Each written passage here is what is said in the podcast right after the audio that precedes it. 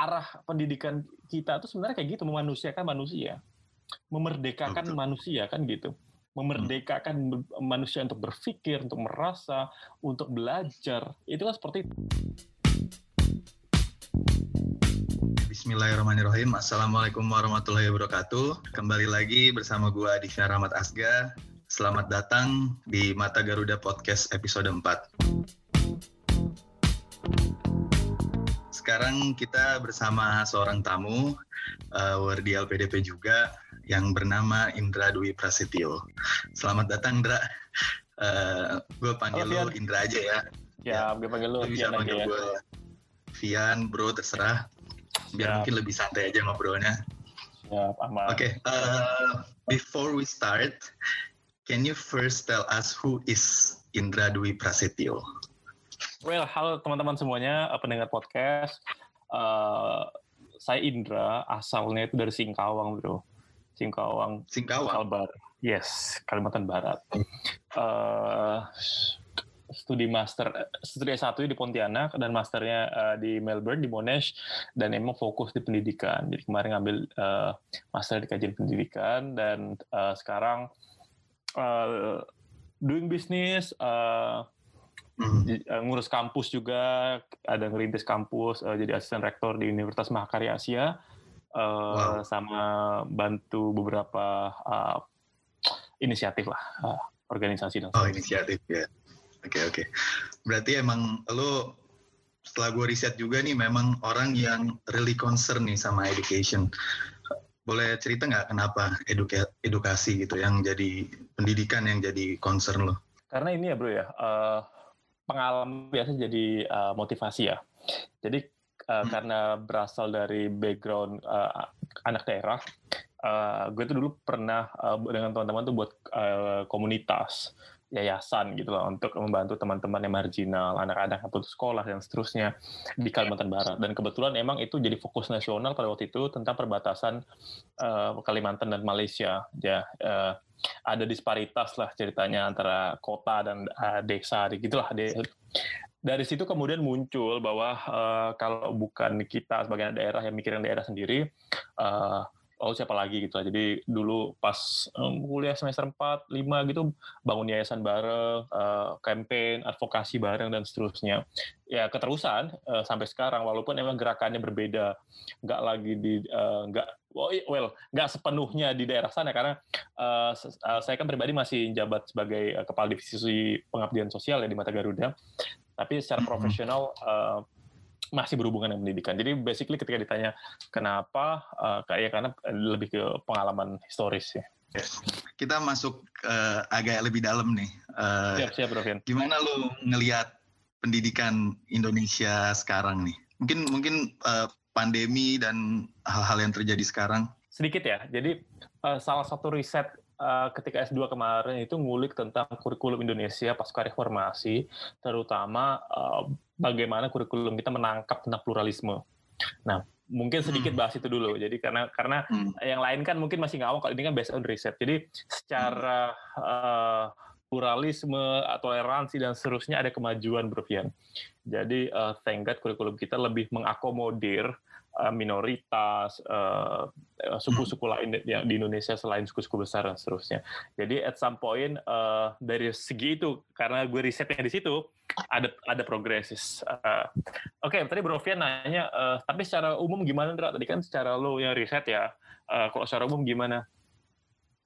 Lagi sulit sih Bro ya, gara-gara pandemi ya semua lagi mm-hmm. berpikir keras bagaimana caranya melewati pandemi, terutama dalam pendidikan. Jadi, kok gue tanya gimana pendidikan kita pasca pandemi atau ketika pandemi, ada delay pedagogi kok. I don't know, itu mungkin gue nggak tahu itu istilah yang benar apa enggak, tapi ada uh, delay dalam hal pedagogik. Sesuatu yang seharusnya berlari di kecepatan 8, sekarang mungkin cuma 6 gitu loh. Nah, uh, gue ngerasa kayak gitu. Tidak hanya bagi siswa, guru juga tidak hanya bagi mahasiswa, dosen juga. Jadi ada keterlambatan pedagogik lah yang diakibatkan dari pandemi. Secara umum gitu sih Bu, ketika pandemi ini gue lihat. Ya mungkin karena pandemi akhirnya mungkin di segala lini juga berdampak ya. Dan ternyata ya pendidikan juga makin buruk gitu kan. Mm-hmm. Dan mm, betul. biarpun ada slogan new normal, tetap aja kayaknya tetap sulit ya. Soalnya ya apalagi di daerah-daerah sana dengan adanya kejadian kayak gini akhirnya mereka akan tambah susah gitu untuk mengakses pendidikan. Sepakat bro, karena ketika normal saja itu sulit, apalagi new normal gitu ya, tambah sulit. Iya. Gitu. Jadi tambah emang uh, dilemanya double. Setuju, setuju. Uh. Kita ngelihat coba ke depan gitu, berpikir futuristik. Mungkin gue mencoba kasih pandangan sedikit ya. Ini gue keresahan yeah. gue aja sih. Kan Perancis kan misalnya dia punya paradigma pendidikan tuh kesetaraan manusia ya solidarity gitu kan. Karena berdasarkan revolusi sosialnya saat itu terus dia punya landasan liberté, egalite, fraternité. Akhirnya dia menjunjung tinggi banget apa yang namanya hak asasi manusia. Akhirnya vokal poinnya di pendidikan itu jadi kesetaraan manusia, semuanya harus setara gitu, dapat hal yang sama. Nah, di lain pihak kalau misalnya kita lihat Amerika, Amerika kan nggak ada tuh uh, kearifan lokal atau revolusi sosial kayak revolusi Prancis. Akhirnya dia punya filosofi pendidikan uh, kebebasan manusia, bukan kesetaraan. Jadi emang semua orang bisa datang ke Amerika, bebas untuk belajar apa pun yang untuk kemudian mereka berkompetisi di sana. Nah, kalau Indonesia, what should be the paradigm of Indonesia's education? In your opinion aja, kira-kira. Bagusnya apa sih buat Indonesia yang cocok? Uh, pertama bro, gue ngerasa Indonesia itu filsafat yang gue pegang ya uh, di, yang diajarkan oleh Ki Hajar Dewantara itu depan tengah belakang. Yang depan itu ngebantu, menarik gitu ya. Yang tengah itu mingling, yang belakangnya itu mensupport gitu ya. Nah dalam konteks pendidikan itu hmm. komunalisme kita dalam pendidikan itu seperti itu. Yang mungkin diharapkan artinya yang berekonomian cukup membantu yang lemah gitu ya. Yang lemah kemudian mau uh, uh, belajar kemudian uh, dibantu dan seterusnya. Uh, jadi ada konsep komunalisme gitulah di, di dalam pendidikan kita. Jadi gue ngerasa bahwa well maybe agak Perancis maybe agak uh, Amerika tapi at the same time gue ngerasa Indonesia itu kolektif bro. Jadi hmm, kalau gotong royong ya. gotong royong lebih tepatnya jadi kalau misalkan kita ada uh, ada saudara kita gitu, atau tangga kita lah yang kemudian baru lulusan, itu syukuran gitu loh bro. Padahal nggak ada nggak ada relevansinya yeah, yeah. antara dia ngerjain yeah, yeah, yeah. sendirian, kemudian yang tetangganya. Tapi itu patut disyukuri bersama-sama. Nah, ruang-ruang kolektif ini yang sebenarnya energi. Jadi kalau misalkan ada tetangga kita atau saudara kita yang nggak punya uang untuk belajar, nggak sulit di Indonesia untuk crowdfunding, bro nggak sulit. Mm-hmm. Mungkin kalau di negara lain agak sulit ya. Di Indonesia nggak sulit. Jadi sebenarnya itu energi besar karena secara falsafah kita ini saling gotong royong, saling bantu gitu aja. Begitu pula dalam aplikasi pendidikannya gitu. Jadi yang pintar ngebantu yang misalkan kurang pintar dan seterusnya. Ya, kecuali nyontek ya. Mungkin nggak berlaku di nyontek ya. aduh, nyontek nyontek berat berat berat berat. Kalau nyontek aduh. Gue baru sadar kalau nyontek itu nggak bagus banget sih sebenarnya. Benar-benar nggak bagus. Uh, eh, gue mau coba tanya soal ini. Uh, lu pernah ngomong uh, di salah satu YouTube masalah kesetaraan uh, versus diversifikasi gitu. Itu gimana menurut lu di Indonesia terkait dengan pendidikan? Oke okay, kalau nggak salah di YouTube beberapa YouTube itu gue bicara tentang pentingnya diversifikasi ilmu ya kan? Hmm. artinya uh, ilmu itu luas manifestasinya beragam.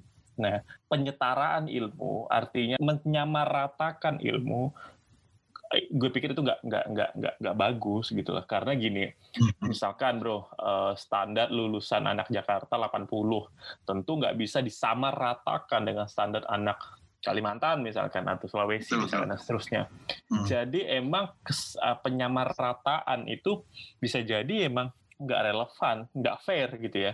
Nah, gue tuh yeah, yeah. Uh, menjunjung ada diversifikasi. Artinya apa? Anak-anak itu punya potensinya sendiri. Setiap daerah itu punya kapasitasnya sendiri. Uh, guru berhak untuk menentukan standarnya sendiri dan seterusnya, uh, sehingga uh, diverse tuh di situ.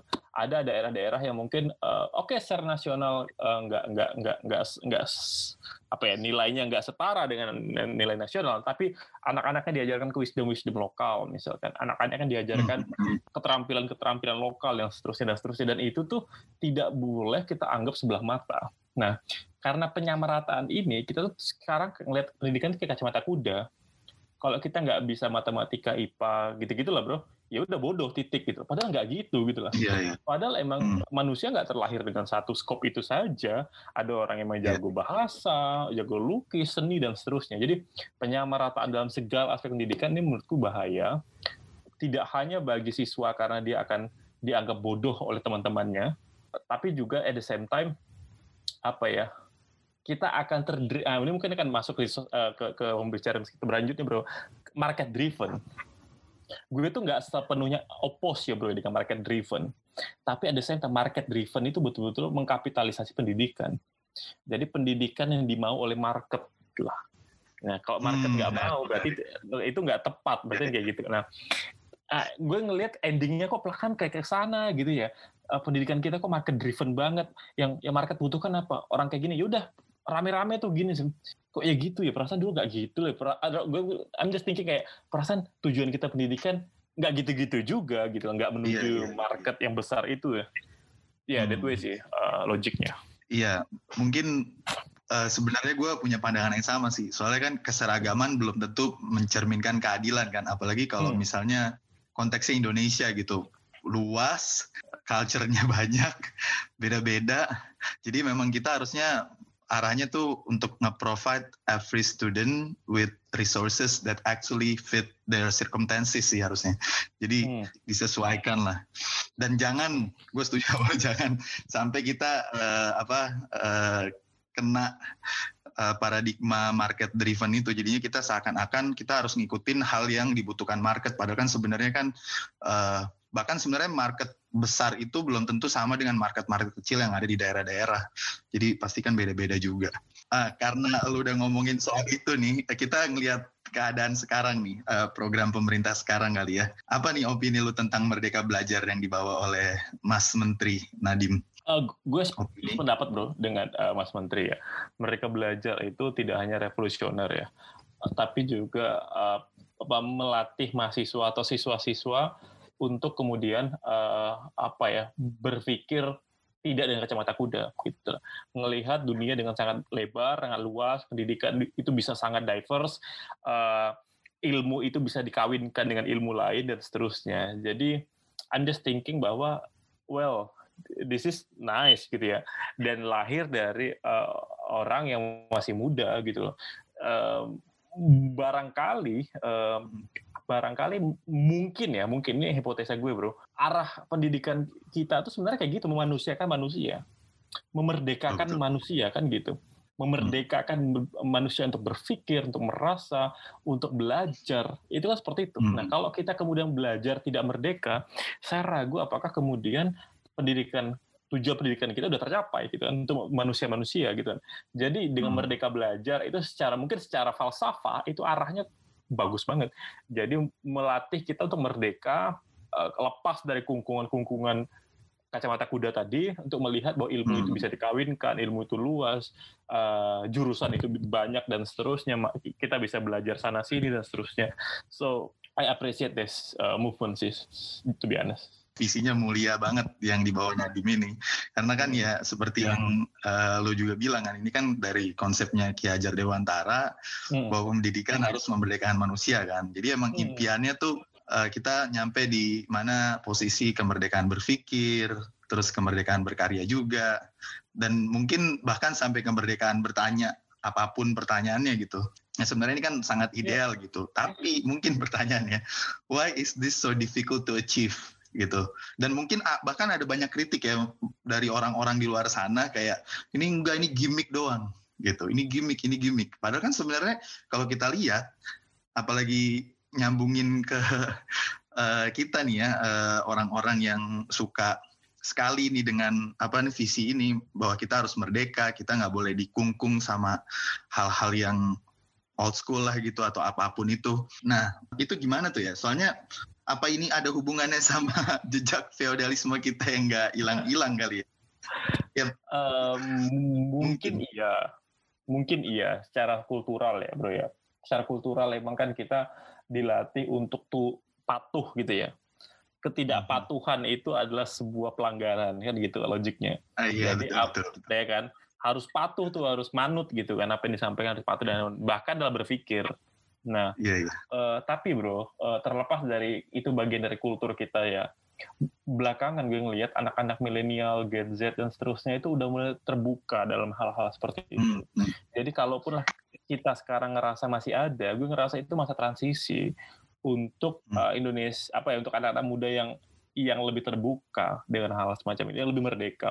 Jadi gue ngerasa kayak kita nih, uh, lo, gue dan teman-teman di Mata Garuda itu lagi di, generasi transisi sebenarnya.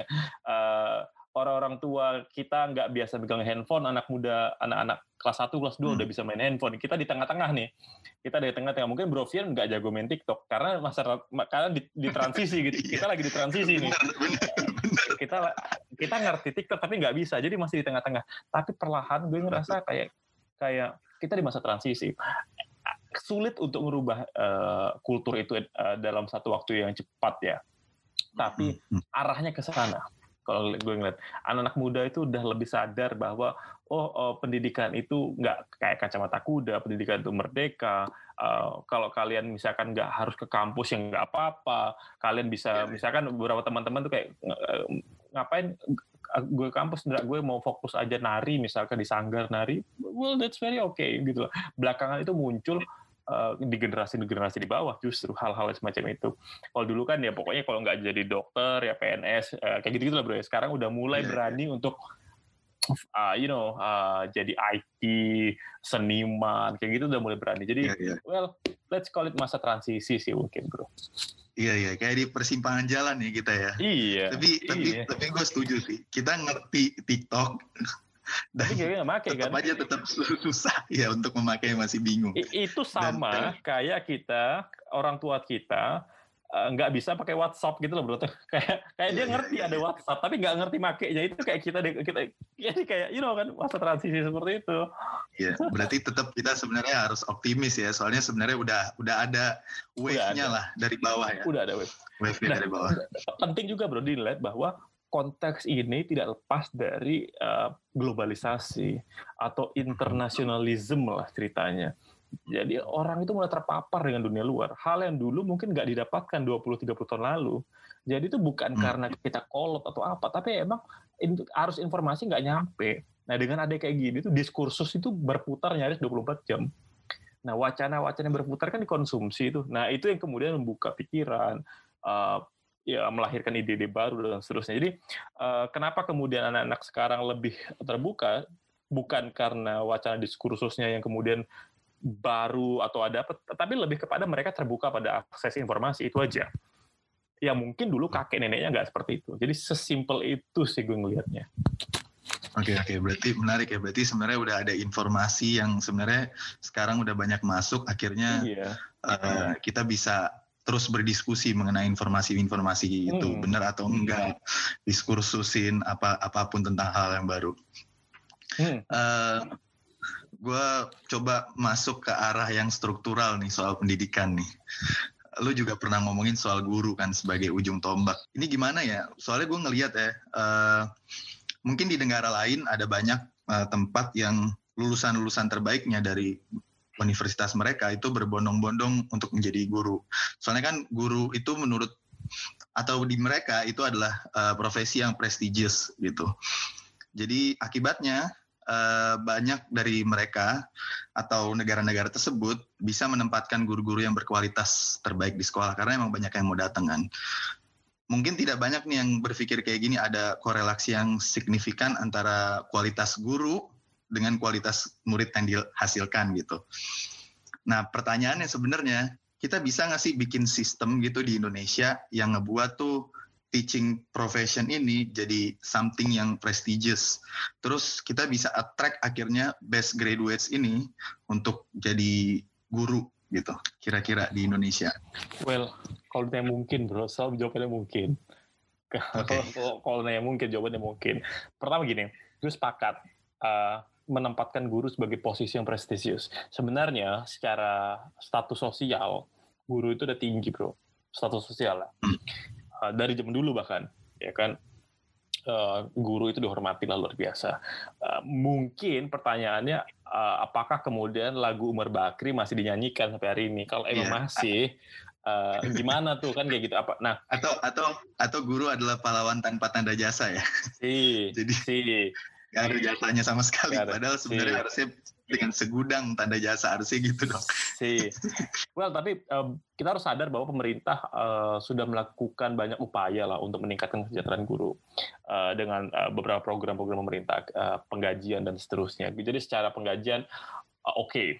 itu yang pertama. Kedua, gue ngerasa gini bro, satu hal yang masih terasa guru itu atau atau atau, atau bukan guru lah, teacher atau uh, hmm. lecture, apa pun lah profesi dosen atau yeah, iya. siapa pun lah ya, itu masih dianggap sebagai source of knowledge gitu loh. Mereka hmm. adalah pengajar, bukan pendidik. Nah, okay. gue ngeliat ada ada perbedaan nih. Pengajar itu gue ngajarin lu, ya pokoknya lo harus pakai ilmu gue. Pendidik itu gue kalau gue nggak bisa, gue cari teman gue yang bisa ngajar lo. Tugas gue memastikan lo pinter. Tugas gue memastikan lo tahu gimana caranya, gitu lah mau dia pakai internet, mau dia pakai jasa orang lain, mau dia pakai teman yang lebih pintar, itu proses mendidik, mengeducate gitu ya.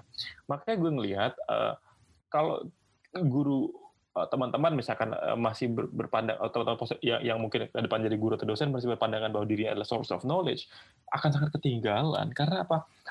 Knowledge akan berkembang terus, informasi berkembang terus bahkan mungkin siswa atau mahasiswa jauh lebih you know cepat, uh, cepat menerima il, eh, ilmunya ya. Kita nggak bilang pintar atau bodoh ya tapi lebih cepat memperoleh informasi ketimbang guru atau dosennya jadi menurut gue men, uh, mendidik itu jauh lebih tepat.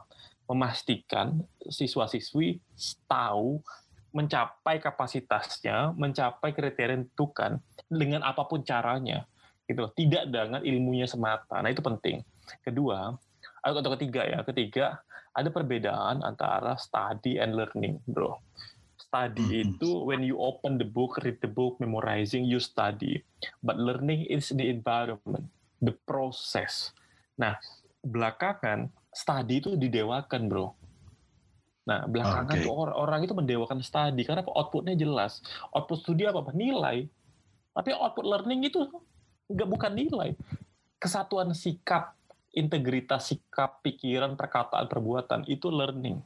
Karena di environment, maka kemudian dulu kita ingat kalau kita diajari keluar rumah harus saling tangan orang tua, itu bukan studying, itu learning. Kalau kita di sekolah depan guru harus uh, tunduk gitu ya, uh, sedikit membukukan badan, itu bukan study, itu learning. Kesatuan itu semua melahirkan insan manusia yang paripurna kan seperti itu. Nah, tapi studi belakangan didewakan, orang mulai melupakan learning karena orang menganggap nggak penting, yang penting nilai. Nah, ini juga menjadi satu katalisator bahwa ya udah uh, mungkin para pengajar berlomba-lomba untuk ya udah achieve the score instead of value gitu loh. Padahal kalau di Indonesia hmm. dua-duanya sama-sama nilai gitu ya. Score and value itu iya, iya. sama maknanya, tapi uh, secara bahasa berbeda, secara filsafat. A value and score itu two different things. Orang berlomba-lomba ngejar score, but then uh, you know forgetting about value. Uh, itu mungkin jadi salah satu penyebab kenapa kemudian gue nggak pengen bilang pendidikan kita agak maju tentu lah progresif lah tapi kenapa nggak uh, secepat negara-negara lain mungkin ya iya. negara-negara yang uh, tidak terlalu mendewakan nilai, mengapresiasi sikap dan seterusnya dan seterusnya. Itu mungkin satu circle ya bro yang berputar dan sebenarnya kalau ditanya siapa yang salah, nobody knows karena itu saling mempengaruhi satu sama lain. What do you think bro? Berarti berarti menurut lo harusnya dikombinasikan lah ya study sama learning ini nggak bisa iya. hanya mendewakan salah satu tempat gitu ya. Jadi iya. ada knowledge tapi dilandaskan dengan karakter gitu kan. Iya, iya, iya. Pas kurikulum kita udah mengejawantah itu. Kurikulum kita udah mengejawantah itu, tapi kan kayak kayak lampiran kalau dalam istilahnya. Jadi kayak iya, nggak yeah, penting-penting amat, yang penting ada gitu loh, Bro. Nah, nggak nggak nggak nggak begitu kuat setara gitu loh. Nah, jadi kesannya seperti itu. Makanya kemudian mau ujian orang berlomba-lomba ikut kursus ya kan ikut bimbel yeah. apa pun lah itu padahal gue ngerasa kayak kalau ada bimbel berarti sekolah nggak bisa menjamin bahwa siswa-siswa tahu gitu kan Yeah, Kenapa yeah. ada bimbel gitu kan? Dan logik gitu. Kalau bimbel menjamur itu artinya pendidikan kita nggak beres gitu loh. Sehingga siswa harus mencari multivitamin lain kan gitu logiknya berpikir. Yeah, yeah. uh, ya kayak gitu karena yang didewakan adalah skor tadi. Jadi siswa-siswa mati-matian ngejar skor. Dan bahkan result terburuknya menghalalkan sebag, apa berbagai cara untuk mendapatkan skor. Uh, kalau misalkan di kampus nyogok misalkan dapat gelar beli ijazah ya atau Waduh. nyontek kan gitu kan banyak ya hal kayak gitu itu yeah, itu yeah. terjadi kan belakangan uh, yeah, yeah. yeah, that's the thing uh, dampak dari uh, glorifikasi skor itu gitu iya iya iya berarti emang ada dampak dari mindset itu terus juga gurunya juga harus bisa nggak cuma jadi source of knowledge ya harus jadi pendidik juga ya yes menarik menarik Betul menarik, menarik, menarik. Berarti gue cuman mau coba tanya lagi. Berarti memang kita harus juga memperhatikan kualitas guru ya, yang harus dibenahi dulu nih pertama nih, biar dia yeah. akhirnya bisa uh, mencoba menginternalisasikan nilai-nilai juga selain cuman ngasih pengetahuan gitu. Iya. Yeah. Yes, yes, yes, betul. Quality guru penting banget. Jadi misalkan ada sebuah materi gitu ya, yang kita ngerasa kalau oh ini nggak buku ini nggak menjawab semua apa materi ini dia hmm. mencari tahu tuh eh, dia mungkin riset lah dibuka Coursera lah misalkan apa atau yeah. apa pun lah caranya agar kemudian anak-anak bisa tahu kan itu logiknya jadi emang uh, kualitas itu harus uh, akan dilakukan oleh mereka-mereka guru-guru yang kemudian punya kompetensi. Kalau ditanya gimana caranya, ya panjang banget runtutannya karena guru kuliah. Iya, iya. Ya kan para calon guru kan kuliah di universitas. Iya. Bisa jadi universitasnya bertanggung jawab, tapi lagi-lagi bisa jadi kurikulumnya ya, di kampusnya bertanggung jawab. Jadi saya nggak tahu nih kira-kira siapa gitu. Eh, bisa jadi kurikulum siapa. Jadi uh, uh, agak sulit, uh, tapi memang logiknya ke sana sih, bro. Logiknya ke sana. Kualitas guru itu penting. Iya, tapi gue udah ngeliat mungkin belum dirasain nih, tapi setidaknya gerakan Nadim sekarang nih dia udah memperhatikan guru juga. Yeah. Dia punya yeah. program guru penggerak kan dan lagi dilatih nih. Kalau nggak salah 8 bulan, berapa bulan gitu dia yes. lagi melatih guru-guru untuk bisa menjadi guru penggerak nanti akan jadi kepala sekolah nih nanti. Yes. Semoga aja itu hasilnya menjadi baik dan akhirnya kualitas produk yang dihasilkan juga bermutu. Yeah. Gue punya pertanyaan lagi nih soal guru nih tiba-tiba aja. Jadi kemarin gue sempat ngobrol sama beberapa orang ya. Terus uh, eh, gue tiba-tiba kepikiran nih banyak orang di Indonesia nggak tahu semuanya atau enggak ya tapi banyak ya. Uh, mereka tuh punya analogi uh, kayak asing itu itu tuh kayak penjajah gitu, bukan sebagai sesuatu yang bisa kita manfaatkan gitu. Mungkin kalau misalnya Pak Gita bilangnya invader not investor. Jadi analoginya orang-orang banyak bilang kalau misalnya foreigner itu invader not investor gitu. Itu gue kutip dari pernyataannya Pak Gita juga di beberapa kesempatannya dia. Terus menurut lo ini gimana kalau kaitannya misalnya sama guru? Baik nggak sih sebenarnya kalau kita mencoba membuat guru-guru bermutu di luar negeri untuk ngajar di sini uh, untuk kemudian kita ambil manfaatnya terus habis itu ya udah kita manfaatin lah semua yang mereka punya untuk sebenarnya kebaikan kita juga menurut lu gimana?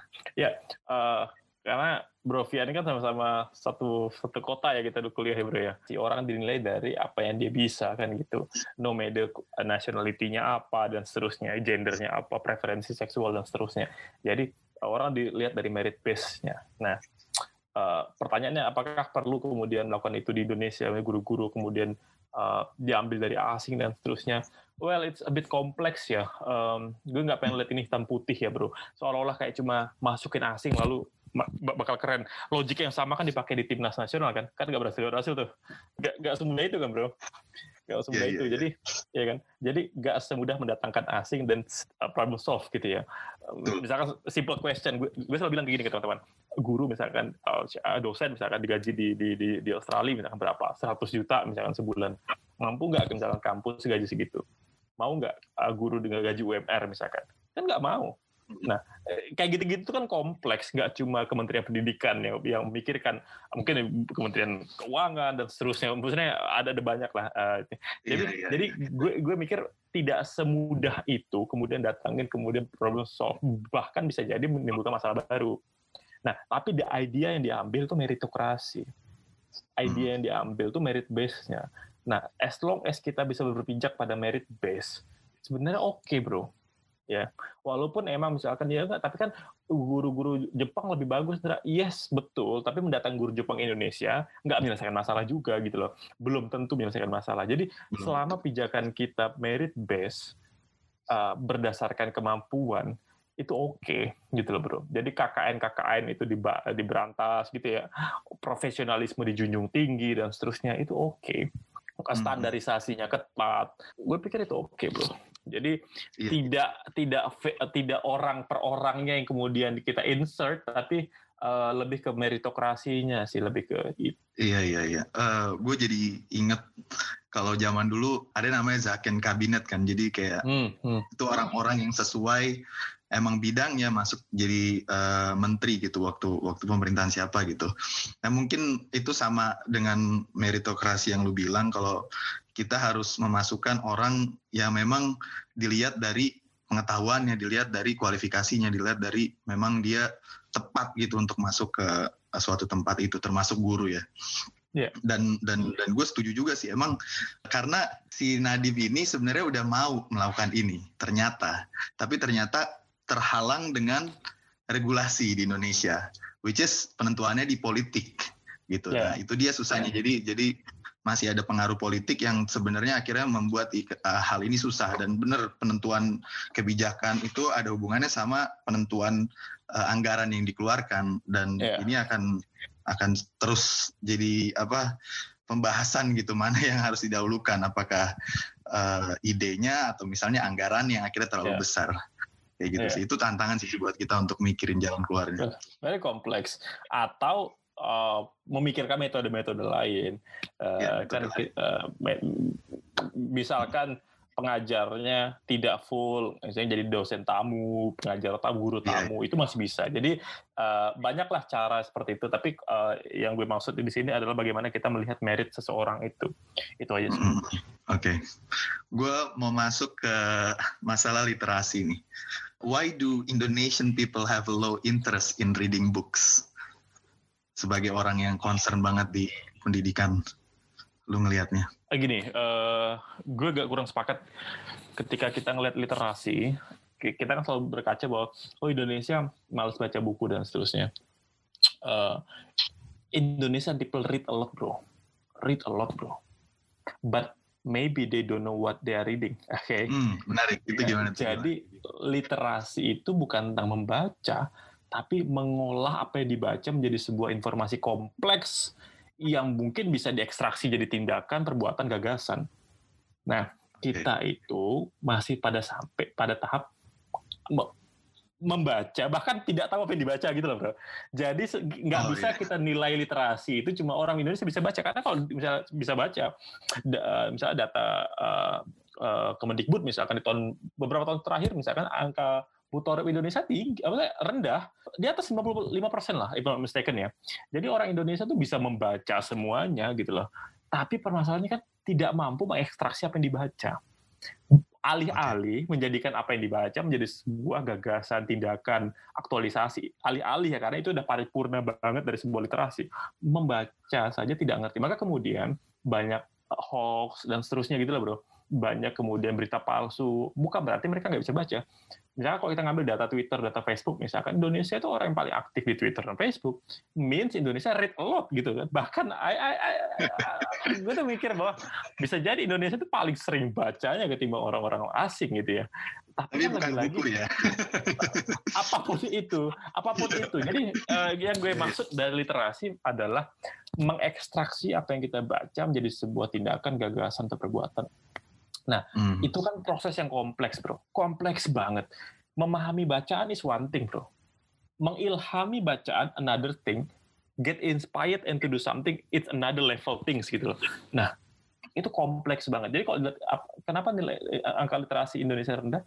Eh, Bisa jadi kita masih sibuk di level pertama, bro. Ngebaca belum Oh, beres. iya. Ngebaca Hmm. belum beres. Ada orang-orang pintar kayak Bro Vian yang kemudian dari baca Aduh. jadi tulisan, jadi bacaan jadi paper. Itu kan tapi nggak banyak, bro. Orang-orang kayak gitu Iya, iya. kebanyakan orang bukan nggak bisa baca atau malas baca, they read a lot, tapi itu tadi tidak mampu mengekstraksi no, informasi menjadi knowledge. Bahkan informasi yang sebenarnya nggak dibaca dibaca, gitu loh. Jadi rubbish hmm. gitu loh, uh, uh, jadi sampah uh, informasi, sampah knowledge gitu loh. Jadi kalau ditanya seperti kenapa literasi rendah, gue gak, awal-awal ketika uh, data literasi itu muncul kan banyak komunitas yang ayo giat membaca. Gue justru hmm. mengkritik bukan giat membaca, tapi sebenarnya melatih wacana kritis gitu loh. Melatih critical thinking. Critical thinking gitu dari apa yang dibaca. Hmm. Karena kalau suruh baca nanti aku jago gitu. Tapi kemudian apa hikmah yang didapat? Apa apa yang kemudian bisa dilakukan dari bacaan terus? Nah, itu kan sulit, Bro. Itu sulit banget. Nah, tapi belakangan uh, critical thinking itu mulai mulai muncul. 10 tahun terakhir lah uh, kita sama-sama menjadi saksi startup-startup bermunculan bro, inisiatif bermunculan, hmm. gerakan-gerakan bermuncul. Itu kan buah dari literasi. Para founders, para brovian sendiri, siapa pun lah itu yang yang hari ini melakukan sebuah aktivitas yang bermanfaat dan impactful, pasti mendapatkan inspirasi dari apa yang dibaca, apa yang dia lihat, apa yang didengar, apa yang dia rasa. Jadi literasi itu kompleks, tidak hanya membaca doang sih. Itu tadi mengekstraksi uh, informasi jadi knowledge. Jadi kalau ditanya kenapa rendah, mungkin masih kurang critical thinkingnya, but then again saya ngeliat optimis lihat bahwa ada arah menuju perbaikan. Setidaknya 10 terakhir belakangan ketika inisiatif dan gerakan itu muncul sih. Gimana menurut? Gue jadi keinget, uh, gue pernah ketemu temen gue gitu, dia sekolah swasta SMA gitu. Gue waktu itu lagi belajar bahasa Inggris, jadi kayak di institusi pendidikan gitu. Terus di sana tuh kebetulan ada ruangan tempat kita bersosialisasi lah, kayak ruangan bebas gitu, bertukar pikiran. Emang tujuannya ruangan itu untuk latihan kita sama stranger untuk uh, menggunakan bahasa Inggris gitu. Terus banyak yang datang lah ke sana. Terus suatu ketika gue datang, terus ada satu orang gitu sibuk dengan baju sekolah SMA-nya, terus pakai headset gitu sambil dengerin lagu terus sibuk gitu. Terus setelah berapa lama, gue tuh curious kan akhirnya gue tanya what are you doing bro gitu kan terus dia jawab I'm writing a book terus gue kaget kan wah anak SMA buat buku. Gue nggak nggak pernah denger nih sebelumnya nih. Jujur aja saat itu gue nggak pernah denger anak SMA buat buku. Saat itu gue kuliah kalau nggak salah ya. Tanya ada apa nih?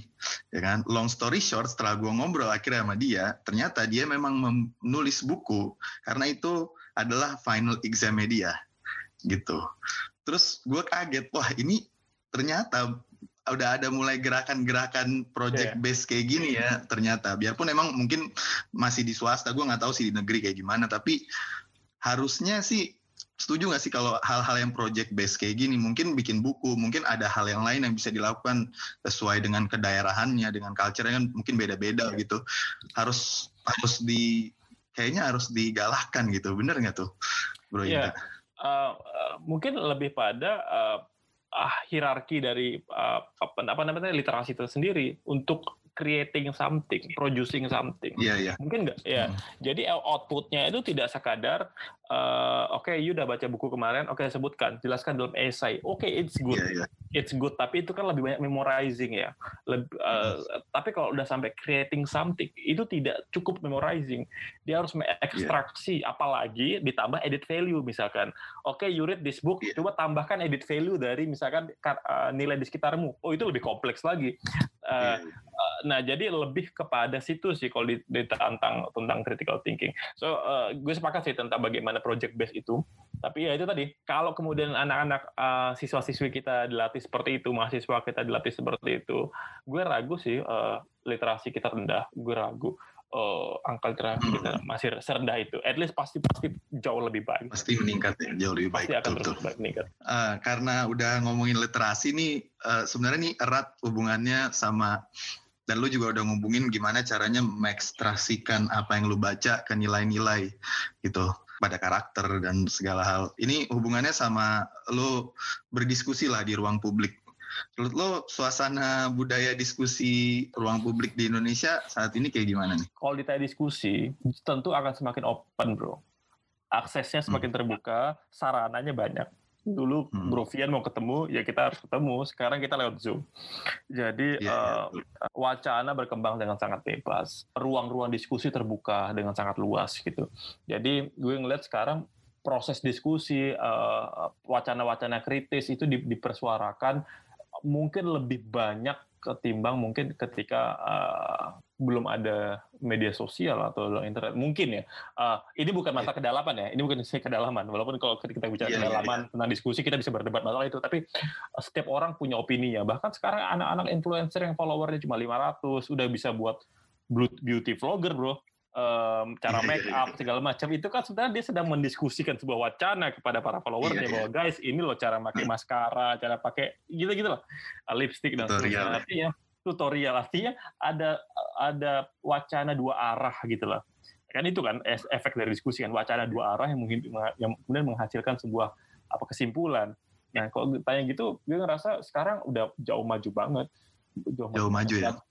yes bahkan kekhawatiran gue justru uh, itu akan menjadi kalau kita nggak nggak bisa filternya ya akan jadi uh, apa arus informasi yang useless jadi banyak sampah bro Nah itu okay. yang kemudian membuat orang tuh banyak banyak uh, banyak apa ya uh, capek gitu dengan media sosial, capek dengan uh, internet dan seterusnya karena emang harus informasi banyak banget. Kita membaca apa yang tidak harus kita baca, kita melihat apa yang tidak harus kita lihat. Otak kita itu nggak mampu memprosesnya. Ibaratnya kalau otak kita ada Pentium berapa gitu dihadapkan pada kecepatan yang jadi kita kayak letih gitu, fatik dengan uh, informasi. Jadi uh, satu sisi arus informasi luas, eh, wacana-wacana berkembang bebas, tapi satu sisi jadi sampah di media sosial. Kita nggak bilang jelek ya, karena yeah, yeah. kue yang enak kalau nggak dibakar tentu akan jadi sampah juga pada akhirnya. Jadi hmm. sampah itu maksudnya tidak terpakai oleh uh, kita sebagai pengguna. Gitu sih, Iya. Kalau kalau karena lu tadi ngomongin kedalaman ya, ini menarik juga nih kedalaman dalam berdiskusi nih. Kalau kita lihat genealoginya ya, kan dulu pernah di zaman dulu kita uh, pernah punya founding fathers yang gila-gila sih menurut gue kayak Soekarno, yeah. Hatta, Agus Salim berdebat soal negara, terus ya perdebatan-perdebatan intelektual yang mereka lakukan tuh kayak udah budaya aja gitu. Dan kalau mungkin perdebatannya ini terjadi sekarang, gue nggak tahu sih kita bisa nyampe ke level ini atau enggak. Tapi ya kita bisa bahas sekarang. Cuman uh, bisa nggak sih kira-kira kita punya mentality yang kayak gini lagi, jadi kayak berdiskusi dengan dasar-dasar yang sebenarnya kuat gitu, nggak cuma berdiskusi kosong aja. Atau mungkin kata lo karena banyak yang masuk nih informasi, kadang informasinya salah. Kira kita berdiskusi dengan uh, sesuatu yang mungkin kurang bagus atau misalnya kurang kuat gitu. Tapi yeah. karena udah ada yang percaya gitu, akhirnya dia malah batu sendiri gitu kayak enggak ini benar padahal sebenarnya informasi itu setelah diteliti ternyata kurang kuat. Itu gimana tuh? Nah, uh, kita kan dulu di kampus diajarkan tentang ini, Bro. Apa ya? Intellectuality engagement, intellectual engagement. Hmm. Adanya adanya pergulatan intelektual, engagement intelektual. Jadi tidak hanya sekedar mensitasi, tapi juga mengkritik wacana. Ini yang belakang kurang, bro. Bahkan mungkin tipis sekali di Indonesia. Kita berbicara itu berdasarkan bukan dari intellectual engagement gitu. Uh, Hatta misalnya mengkritik Bung Karno itu lewat buku Demokrasi kita itu kan intellectual yeah, engagement banget, mengkritik kebijakan, iya kan? ada ada ada bahan yang kemudian jadi pergulatan dan kemudian dibahas satu orang ini dibahas orang ini dibahas orang ini dan seterusnya. Nah, kita mungkin kehilangan itu, Bro. Kalau kita ngeliat misalkan 20 30 tahun lalu, janganlah para founding father kita ya, Bro ya. Para intelektual kita itu masih berbalas wacana di media massa, Bro. Ingat ya, misalkan ya, nulis di uh, koran dibalas, nulis ini dibalas, ini dibalas. Kita mulai kehilangan itu. Kita iya, mulai iya. kehilangan semangat itu anak-anak sibuk dengan sibuk dengan dunia sendiri dan seterusnya. Jadi pergulatan wacana itu nggak selesai. Walaupun emang nggak pernah selesai, tapi emang kayak alih-alih menyelesaikan menyelesaikan dibiarkan begitu saja gitu. Jadi kalau gue ngelihat kalau menganggap ini itu kayak kita sekadar mengutip tapi nggak bergulat dengan wacananya secara dalam gitu. Uh, dalam banyak hal, dalam banyak hal. Um, jadi gue ngerasa sekarang dengan adanya media sosial itu kita tuh ngerasa surface is enough gitu loh. Ya udah kita tahu kalau bahasa anak muda itu cukup tahu. Kita cukup, cukup tahu bahwa cukup tahu bahwa dia ngomong X. Kita cukup tahu dia ngomong X. tapi uh, nggak pengen mendalami itu, mendiskusikan itu, mendebat itu dan seterusnya itu sih itu menjadi satu hal unik juga sih gitu bro ya. Kalau dulu kan kita ngelihat iya, iya. apa ya pada intelektual tuh berbalas uh, tulisan di koran uh, seterusnya. Sekarang nyaris gak ada lagi. Bahkan ketika harus informasi udah makin maju dan media sosial udah makin kenceng berbalas-balasan lewat Twitter itu jarang yang mau melakukan itu sekarang.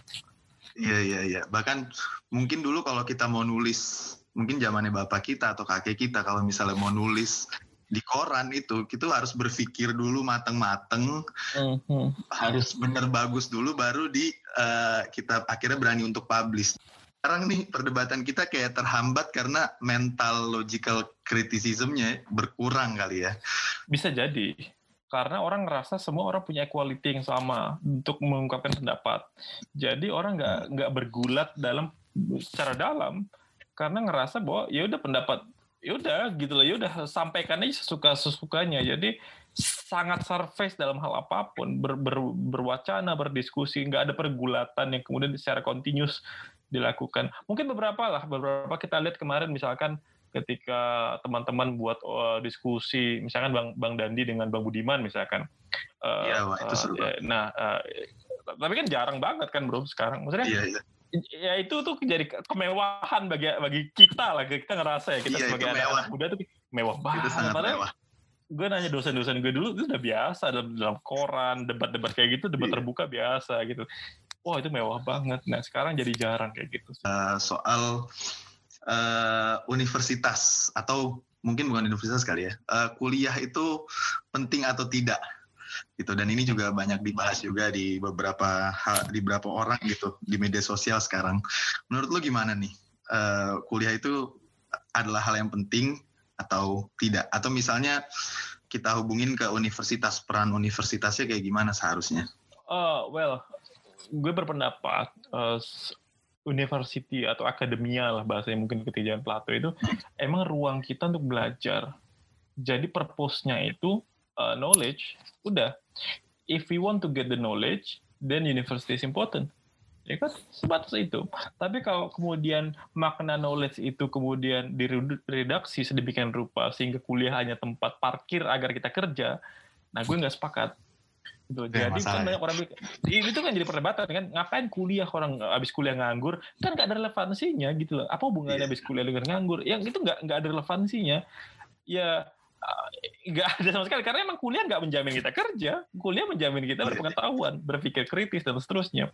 Nah jadi ada proses reduksi ilmu reduksi knowledge sehingga membuat kuliah itu semata-mata ajang membuat ikan-ikan jadi ikan siap saji dengan dikaleng yang siap disantap gitu loh. Ada semacam gitu bro. Ada semacam uh, apa apa diksi-diksi semacam itulah. Jadi yeah, kalau yeah. kemudian kita udah capek-capek mengalengkan ikan gak ada yang makan jadi proses pengalengan itu useless gitu loh. Kan nggak gitu padahal knowledge nah yeah, yeah, jadi yeah. ngerasa ketika kita diskus apakah kuliah universitas itu penting gue pikir penting kalau tujuannya adalah getting knowledge.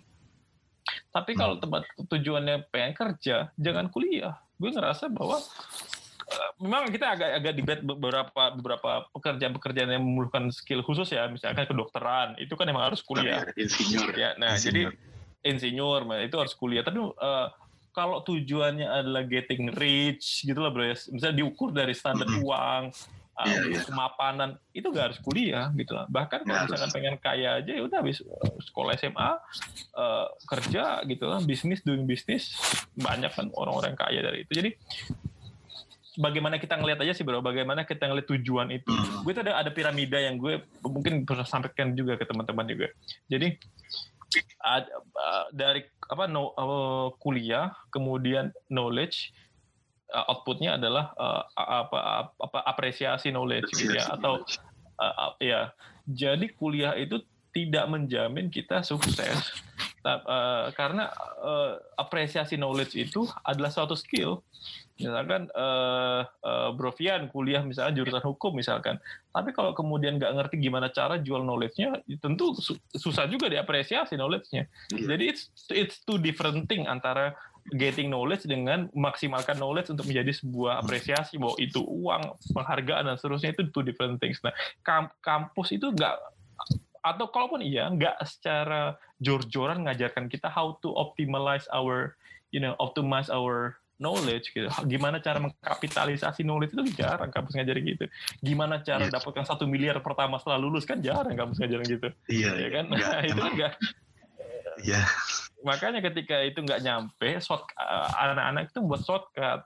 Jadi ya udah yang masuk kampus, yang biar bisa kerja. Jadi uh, nyontek lah, beli ijazah palsu lah, beli gelar palsu dan seterusnya. Karena dipikirnya dengan itu mereka kerja. But no, knowledge lah yang kemudian diapresiasi bukan gelar dan per, perkakas-perkakas seperti itu itu sih bro dilema gue tentang universitas. Uh, dan universitasnya lucunya banyak universitas berbondong-bondong masuk juga ke pemikiran itu ya. Jadi kayak masuk sini akan dipastikan dapat kerja gitu kan.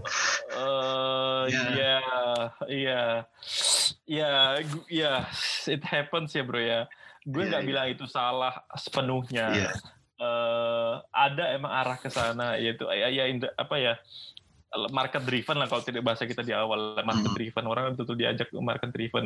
Satu sisi emang kebutuhannya semacam itu. Satu sisi ya bahwa bahwa anak-anak muda ini butuh kerja butuh kerja butuh knowledge. Jadi kemudian ayo knowledge-nya diberikan agar mereka kerja at some point. Tapi at some point mereduksi makna knowledge dengan semata-mata dapat kerja itu juga fatal.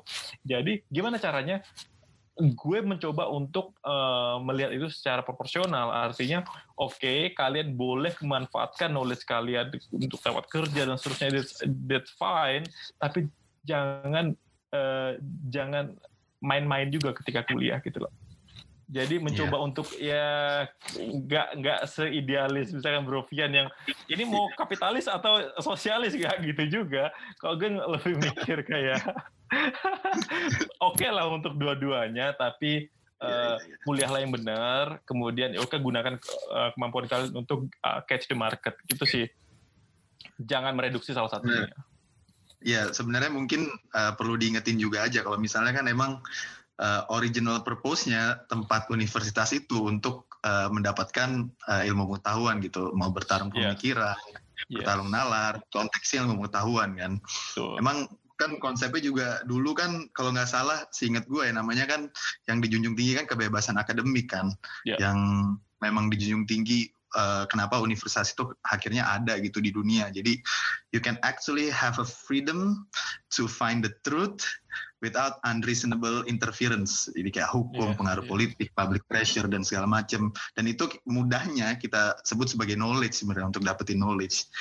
Jadi itu yang sebenarnya kita harus pahamin kalau misalnya masuk kuliah atau kita akhirnya eh, melakukan studi di universitas emang harusnya bukan semata-mata untuk dapat kerja tapi emang harusnya uh, purpose itu dapat knowledge dulu dan bahkan uh, ada di lain hal gitu uh, urusannya kalau misalnya ternyata kita bisa akhirnya mencoba membawa knowledge kita akhirnya kita kapitalisasi untuk pekerjaan gitu yep. untuk mendapatkan yep. pekerjaan. Yep, yep. Gitu. But then again it's uh, different thing ya. Iya, yeah, different thing. Setuju. Uh, gue mau mau nanya soal ini jadinya karena kita ngomongin universitas. Uh, ada kayak ada gap gitu sekarang antara mungkin jembatan gitu kalau bahasanya terus jembatannya lagi rusak gitu antara universitas sama polisi maker nih. Mereka saling bertentangan nih dari beberapa hal gitu. Misal universitas ngomong apa terus polisi maker ngomong apa gitu. Uh, padahal kan sebenarnya harusnya mereka bisa sejalan atau misalnya saling berkolaborasi untuk menentukan kebijakan nih. Menurut lo ada masalah apa ya sekarang ya di Indonesia ya, sampai akhirnya ada kejadian kayak gini gitu?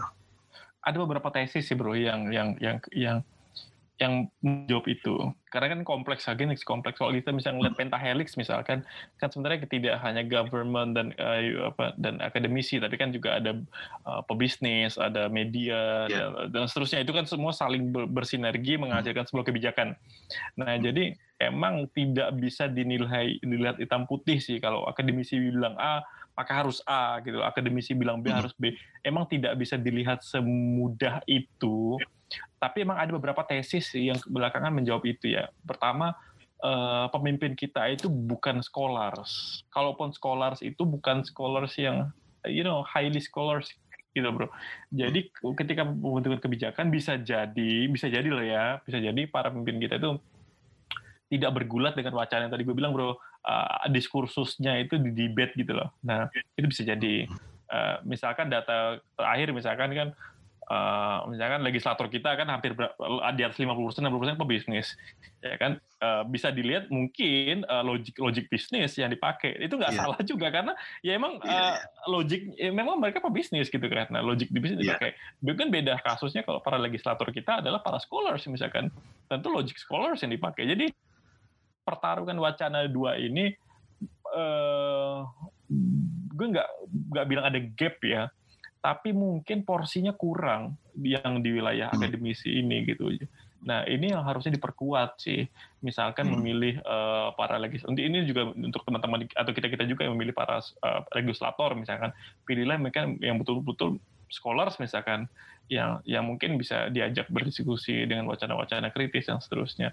Jadi uh, bukan gap sih, tapi itu tadi uh, menurut gue kalau misalkan dari dari kita ngeliat dari segi apa um, uh, diagram gitu ya mungkin tidak uh, logik scholarsnya kalah dengan logik bisnis dengan logik uh, yang lain gitu loh uh, ya gitu jadi ada ada kekosongan di situ ada ada kekosongan makanya yeah. kemudian kita ngeluh kan lo ini ilmuwan bilang A kok nggak dieksekusi dan seterusnya karena logiknya nggak kepake.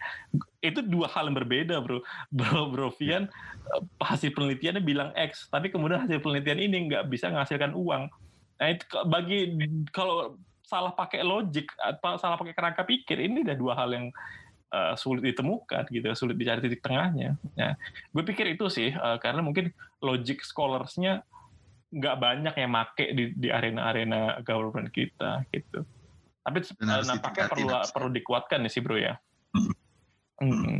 Sebenarnya gue agak nggak setuju sih kalau misalnya pem, pe, apa misalnya pebisnis jadi legislator terus harusnya dia akhirnya cuma make logik logik bisnisnya sih. Padahal kan hmm. harusnya sebagai legislator harusnya dia bisa bisa lebih lah. Soalnya legislator kan yang dipikirkan gak cuma harusnya untuk menghasilkan uang ya.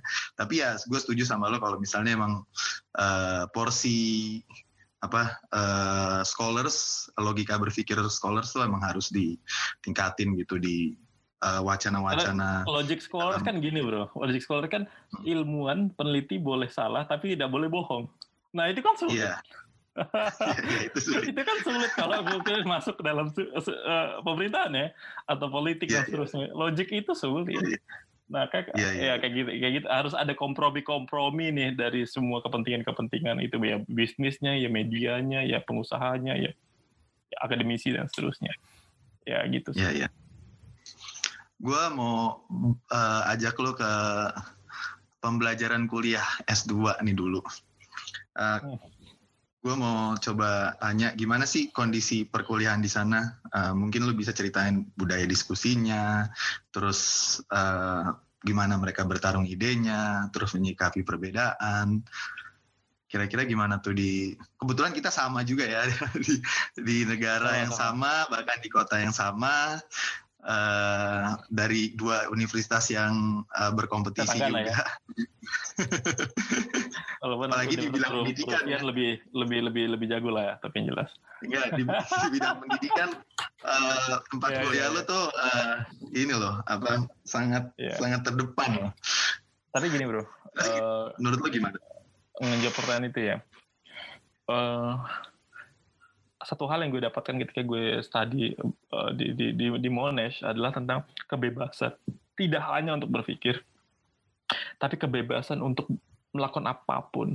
Dan itu gue lah, gue apa ejawantah dengan sebaik-baiknya. Menurut gue pada waktu versi contoh, uh, uh, gue jadi VP PPI Australia bro pada zaman itu, 2017-18 kalau nggak salah. Jadi emang uh, ngurusi teman-teman Indonesia se, se Australia gitu loh. Hmm. Uh, terus uh, sebelum sebelum lulus gue ngerasa juga kayak kok kayaknya ada yang kurang ya. Buat lagi yuk misalnya kita buat waktu itu ada namanya Indonesian Student Symposium in Australia misalkan. Uh, hmm. Itu gue juga dua bulan sebelum lulus tuh gue buat atau satu bulan sebelum lulus bahkan gue buat catatan najwa gitu loh bro. Gue ngundang Pak Ganjar Pranowo Bu Yeni Wahid serombongan narasi TV gue hmm. boyong untuk uh, di di Mones waktu itu. Uh, I'm just thinking bahwa itu sulit gue dapatkan di Indonesia karena kebebasan untuk berekspresi itu kadang nggak disupport gitu loh. Nah, tapi ketika di luar itu kebebasan gue untuk beride bahkan hal-hal yang gila itu disupport uh, iya, iya. oleh environment yang terbuka, oleh kampus yang suportif. Contoh misalnya Bro Fiat datang ke kampusnya S1, ah, gue nggak tahu S1 lo di mana, tapi Pak minta uang untuk program ini kan pasti kayak waduh di, dimentahin dulu tuh gitu kan kayak. Tapi di sana gue nggak ya disuruh presentasi. Oh, udah kita buat tuh apa nih kita bisa dapat sekian nih, udah dapat sekian ribu dolar dari kampus untuk acara yang bahkan mungkin nggak nggak education banget gitu kan misalkan. Yeah, yeah. Tapi itu jadi environmentnya sangat membuka apa ya membuka cakra berpikir melatih gue untuk ngerasa bahwa Ndra, yuk Liberty yuk di sini, mumpung di sini gitu loh. Nanti ketika yuk balik bisa jadi sulit gitu loh, jadi lebih sulit. Jadi itu yang ironi bawa. juga ya, mumpung ya. ya. Kalimat mumpung itu jadi ironi juga. Kalimat mumpung, iya betul. Mumpung kuliah di tempat yang suportif, kalau nggak masuk ya nggak apa-apa. Yang penting kalian uh, ngerti kan gitu kan suportif banget kan. Karena kan iya. again kalau filsafat gue kan education itu bukan diajar tapi dididik kan. Jadi gue, yeah. dosen gue nggak perlu gue lihat matanya, tapi knowledge-nya nyampe ke gue gimana pun caranya. Bisa sampai gue, mm. bisa mungkin gue nanya temen gue, ngeliat rekaman, ngeliat kan banyak cara kan. Uh, jadi itu yang membuat gue ngerasa ketika balik ke Indonesia menjadi makhluk yang merdeka, berkreasi dengan apa pun, uh, dan gue ngerasa um, sulit untuk didapat kalau gue mungkin tidak di luar atau di Mones jadi ketika gue pulang, ketika teman-teman tanya apa yang dapat di Monash, gue mungkin lupa secara technicalities and uh, education-nya gitu ya. Tapi yang gue iya. sadar satu hal itu, uh, gue berekspresi dengan sangat ekspresif, dengan sangat terbuka, dan itu disupport habis-habisan dengan semua environment-nya. Itu sih. Gue, uh, apa yang gue dapat? Kalau gue surprisingly ya, dengan waktu gue kemarin ini pandemi ya, uh, ternyata dengan usahanya ya usahanya. Gue harus apresiasi usaha mereka dalam menangani pandemi ini khususnya di bidang perkuliahan. Ternyata lumayan lah. Akhirnya dapat juga rasanya gitu dalam kita berdiskusi. Karena memang orang-orang sana nampaknya siap dengan perubahan itu gitu. Bahkan student-studentnya juga nggak peduli. Selama emang selama emang ada tempat gue untuk menyatakan pendapat mau di zoom kayak mau di mana kayak ya gue akan nyatain pendapat. Mungkin kalau misalnya kita orang Indonesia kita ada kekagetan psikologi sedikit dulu gitu kayak iya. aduh gimana nih coba adaptasi mikir kalau mereka enggak tapi itu yang jadi ngajarin gue ternyata menu, menurut gue ya di berbagai macam tempat mau apa pun medianya ya selama lu punya suara dan lu punya keresahan dan lu punya ide apa pun ya lu nyatain aja dan dan mereka sangat support banget gitu bahkan yeah. mereka menggunakan zoom ataupun segala media yang mereka punya untuk nge-reach kita gitu, menghubungi kita, meng-email kita, bikin virtual, bikin virtual ini. Jadi ya uh, eh, gue apresiasi sih uh, lingkungan diskusi yang kayak gitu. Dan mereka tetap terus bikin diskusi-diskusi gitu. Dan ketika akhirnya bebas dari corona langsung switch on lagi buka diskusi lagi macam-macam gitu. Jadi kayak mereka kayak nggak berpengaruh gitu ketika ini nggak kaget lagi udah langsung aja ngelakuin sesuatu. Nah itu sih yang sebenarnya gue dapet. Dan akhirnya ya sebenarnya sama kayak lu uh, eh, gue akhirnya ngelihat kayaknya memang uh, di Indonesia ini harus mungkin kita sama-sama gitu karena kita udah ngerasain di luar untuk membangun environment yang kayak gitu gitu. Biar kita tuh akhirnya cakrawala kita terbuka dengan berbagai macam uh, ide-ide Eh, pendapat-pendapat uh, orang, diskusi-diskusi, saling menguji. Akhirnya kan lama-lama tajam gitu pikirannya kan. Nah itu sih yang sebenarnya uh, eh, gue dapet banget dan pengen banget gue ngebawa hal itu. Makanya kenapa gue pengen di podcast ini sebenarnya emang jadi tempat buat kita diskusi gitu bareng-bareng. Ya. Uh, pertanyaannya sebenarnya tadi ada terakhir yang pengen gue tanya tapi ternyata udah lu jawab langsung. Uh, ada pesan terakhir nggak nih bro untuk Indonesia atau mungkin pendidikan Indonesia atau apa pun gitu sebelum oh. kita akhir. Uh, pesan terakhir ya. Um, well untuk untuk anak-anak muda atau teman-teman mahasiswa ya berani mengeksplor diri aja bro. Jangan takut dianggap beda. Itu penting banget. Takut dianggap beda itu mematikan nalar sih bro. Matikan nalar dan menyamaratakan orang untuk menjadi sama itu juga mematikan uh, nalar. Jadi untuk teman-teman eh, yang masih belajar ya, mungkin mahasiswa lah ya, lebih tepatnya, ya berani berani untuk mengekspresikan diri aja, jangan takut berasa beda.